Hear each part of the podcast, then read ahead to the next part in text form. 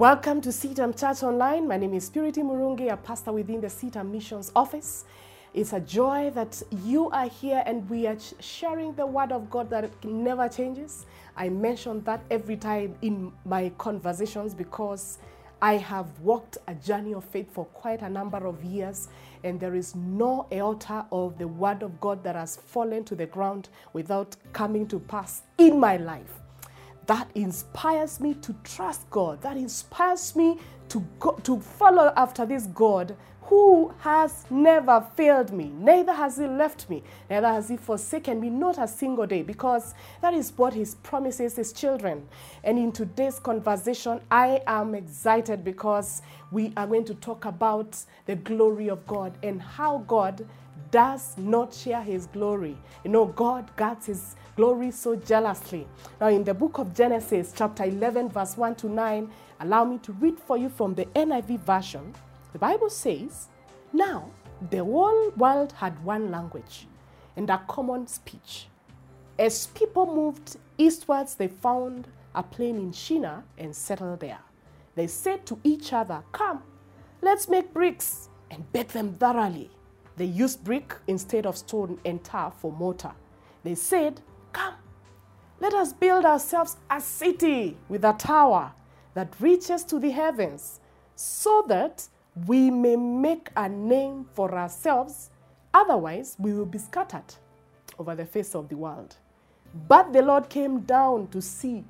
There are very few times that the scripture talks of God coming down to see. Is, this is one of them. That God is coming down to see.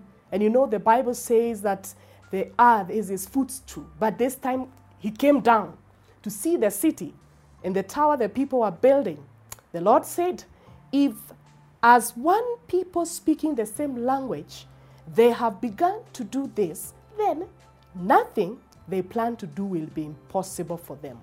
Let us come let us go down. I imagine God, uh, the Father, telling the Trinity, Come, let us go down and confuse their language so they will not understand each other. There are also very few times that God is coming down to confuse the language of men because God dwells where there is unity and he commands a blessing. Verse 8 says, So the Lord scattered them from there over all the earth, and they stopped building the city. That is why it's called Babel, because there the Lord confused the language of the whole world. From there, the Lord scattered them over the face of the whole earth. A very interesting portion of scripture that really intrigues me many times because um, imagining the building of the Tower of Babel was not a bad idea by itself, it was a good idea. Um, uh, however, there was the, the in between of the conversation of the people as they were starting to build the, bab, the, the, the, tower. They said, Let us build this thing and build a name for ourselves. You know what?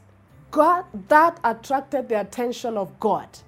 He was not attracted because of the building and the unity of purpose. No, the unity of purpose, like I began by saying, in itself is a blessing. And the Bible says in Psalm 133 that wherever there is unity among brethren, God commands a blessing. He loves unity. But this particular time, he was attracted to this kind of unity of purpose. In fact, he says, um, these guys, nothing can stop them because they have one goal. Nothing will be impossible because they speak one language. And you know what? That is a plus for the children of God. But this particular time, God is attracted to this unity because of the bad motive.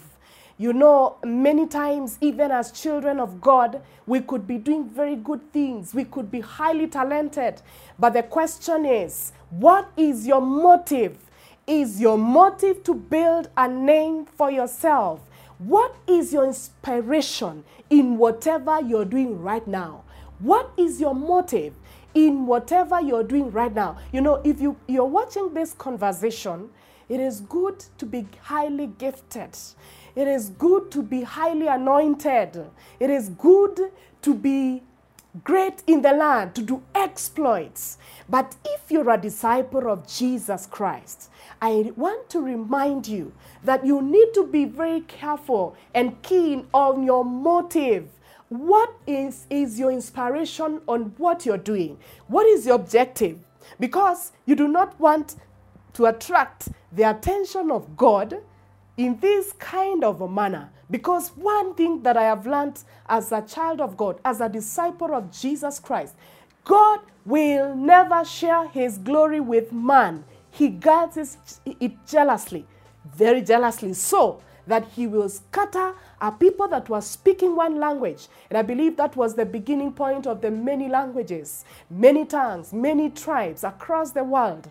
He scattered them across the globe and said, as long as these guys are doing this to build a name, to build glory for themselves, he scattered them. He dismantled their congregation. I do not know. I don't know whether in this season that we have been going through, even during the pandemic globally, that God has been observing. Maybe we have been doing things even in the church of Jesus Christ to build a name for ourselves a Tower of Babel, you know, to build glory to ourselves, to our names. It doesn't matter even if you're having so much exploits, you know, you speak and millions come to the kingdom of God, but your motive is wrong. God is likely to help you out, even if you're his beloved, because he guards his glory so jealously, so jealously, so that He will not share it with you and me.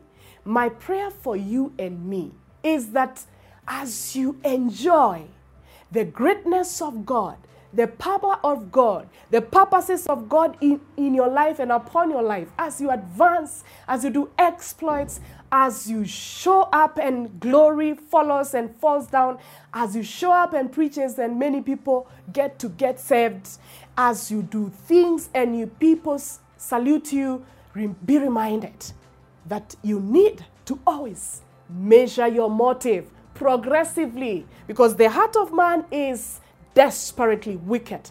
It is likely, you're likely to get to a point where you forget that it is for the glory of God. And that massaging of the ego gets into your head and you lose it. And when that point comes, God comes down. I pray that God will come down to your applause not to stop you as a child of God because He's not a respecter of persons. He's not a respecter of titles. He's not a respecter of regions. He's not a respecter of race. He's not a respecter of names. He is God and He guards His glory so jealously. May the Lord help us. May the Lord help me. May the Lord help you because God will do the incredible in your life. God will do the impossible through your life. But how is the attitude? What is the posture of your heart? God is looking.